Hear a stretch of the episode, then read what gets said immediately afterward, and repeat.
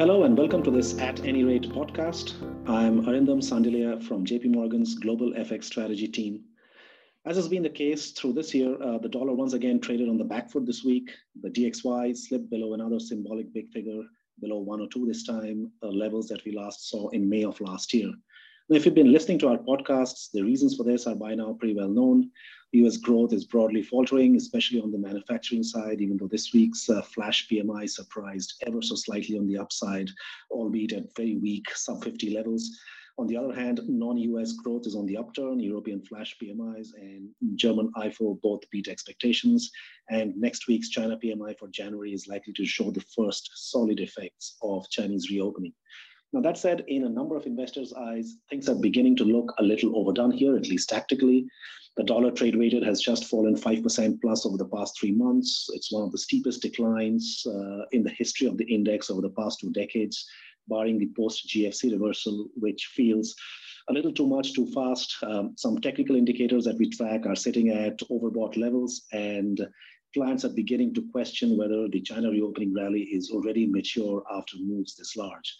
So to discuss all this and more, I have with me my colleague James Nelligan. James, thanks for being on this podcast. Thanks. So, so James, before we dive into the currency specifics, let's first talk about the uh, macro information we received this week. Anything on that front that strike you as particularly eye-catching?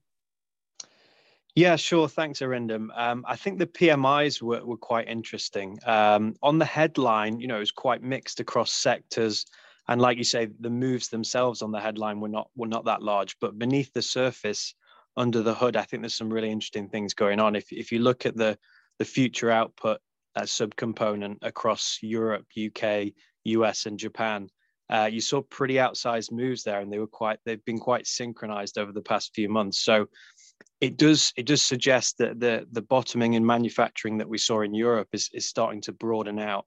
Um, and I think for the dollar as a kind of global cyclical asset, uh, where manufacturing is your more leading ser- sector rather than uh, services, that's that's potentially quite meaningful over over the medium term.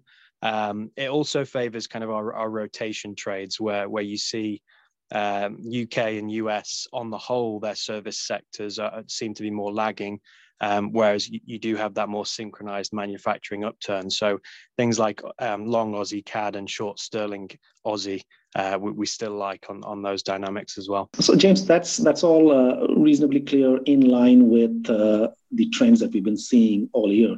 Uh, but what's very notable uh, in these last few days is there are an increasing number of questions from investors about how much is too much in terms of dollar weakness, the macro supports notwithstanding.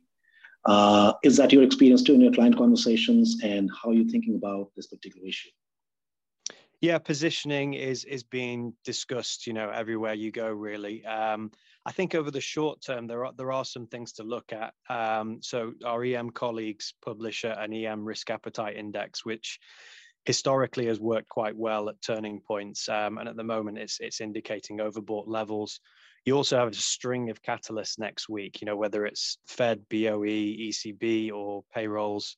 Um, you know that that could be catalysts for that for that risk appetite index to to know to to do what it usually does um, and and indicate a kind of short term reversal in, in risk appetite. So that's something that we're cautious of. Um, but really thinking more medium term and the way things are priced um, and the data that's coming in, it suggests things could go a fair bit further. So one thing we do is, is we map Aussie and China linked assets against um, the China PMIs, and it, it shows you that we're really only pricing a China PMI of around 50 to 51. Um, and given the growth forecast upgrades that we've seen, um, and, and things like the housing policy index that, that our China economics team looks at, um, we'd probably say pricing above that is, is more appropriate over the medium term. So on a growth differential basis, I, I think for, for the dollar, there's there's there's more to come after a potential, you know, tactical pullback next week on on any on on some of the the shorter term catalysts.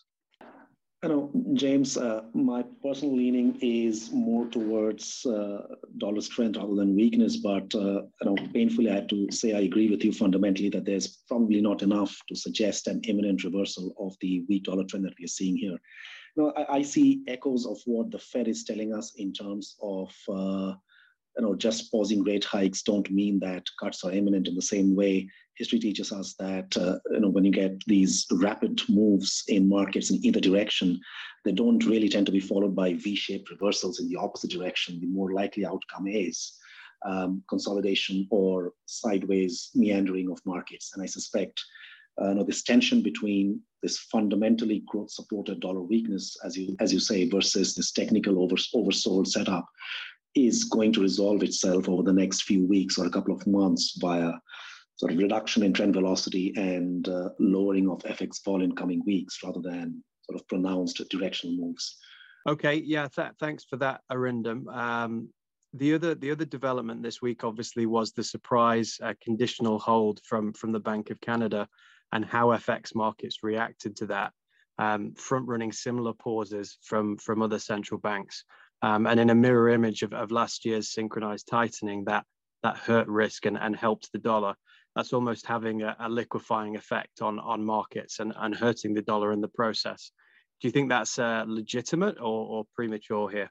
And James, I'll have to say that I feel uh, this is a little premature. Um, you know, you can uh, make a number of arguments as to why that is the case. Um, unlike the Bank of Canada that signaled a pause you know, it's absolutely not clear that all DM central banks are on that same page. Uh, we have ECB, BOE, and Riksbank uh, hiking till Q2. On our projections, RBA doesn't stop hiking till, or rather, RBA resumes hiking in Q3. Uh, so it's too early to project that template onto others. Um, and we have a full slate of central bank meetings next week, so possibly we can get some uh, some pushback on this front from them. Um, even if central banks pause, it doesn't mean that uh, you get uh, liquefying rate cuts from, from these guys next year, given the inflation experience of 22. And then um, in a number of places, our rate strategists are flagging that um, the decline in yields is front running or overrunning fundamentals. US Treasuries being a prime example where the team is inclined to be to be bearish bonds uh, tactically right now. So, you know, given this state of affairs, I feel like uh, you know, some of this celebration is probably a, a bit premature. Uh, but on this issue of um, central bank meetings, you know, we have some important ones coming up next week, including the ECB and the BOE. Uh, any implications for your European FX space from that? Yeah, sure. Um, so yeah, like you say, very important central bank uh, meetings next week. Um, I wouldn't be surprised if they're all hawkish. Um, I think there are some interesting read across uh, from from the ECB to, to the Scandi currencies actually. Um, so we have seen uh, the rate spread in in those currency pairs, Euro Scandis, uh, be be arguably the primary driver uh, for the last few months. Uh, the rate spreads had a, had a significant move, um, and and the market is priced for or of the view that certainly that that Norges Bank and Riksbank will struggle to keep up with any with any hawkishness from from the ECB. So we are expecting a 50 basis point hike from the ECB next week. The press conference will, will probably see Lagarde push back against any kind of dovish read from from the sources article that was that was published uh, recently. Um, and and that in that kind of world, uh, you know, we could see the rate spread, um, you know, take another another leg um, in favor of Scandi FX weakness. So we're still long Euro Stoxx. Uh, we, have got a, a, bullish bias for Euro NOK as well.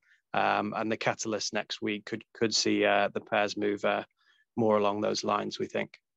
Um, so obviously, away from those central banks, we do obviously have the Fed um, next week, another uh, really important central bank with the, along with the ECB and the BOE. Um, what are you thinking there, Arindam? Um, do you think that's going to move the needle on the dollar or, or not so much? Uh, yeah, James, my, my sense is not so much uh, because uh, it looks like the degrees of freedom for the Fed are relatively limited. So clearly, the market expects is, is perfectly priced for a 25 basis points rate hike. There have been some suggestions that uh, the Fed could not even deliver that given what the BOC has done, but I think it's a little premature as we discussed earlier. Uh, inflation is still above the Fed's comfort levels. Um, the Fed only last month, uh, or rather its last meeting, signaled that it wants uh, a higher terminal rate by a, a, higher median dot for 2023, which the market has completely ignored so far.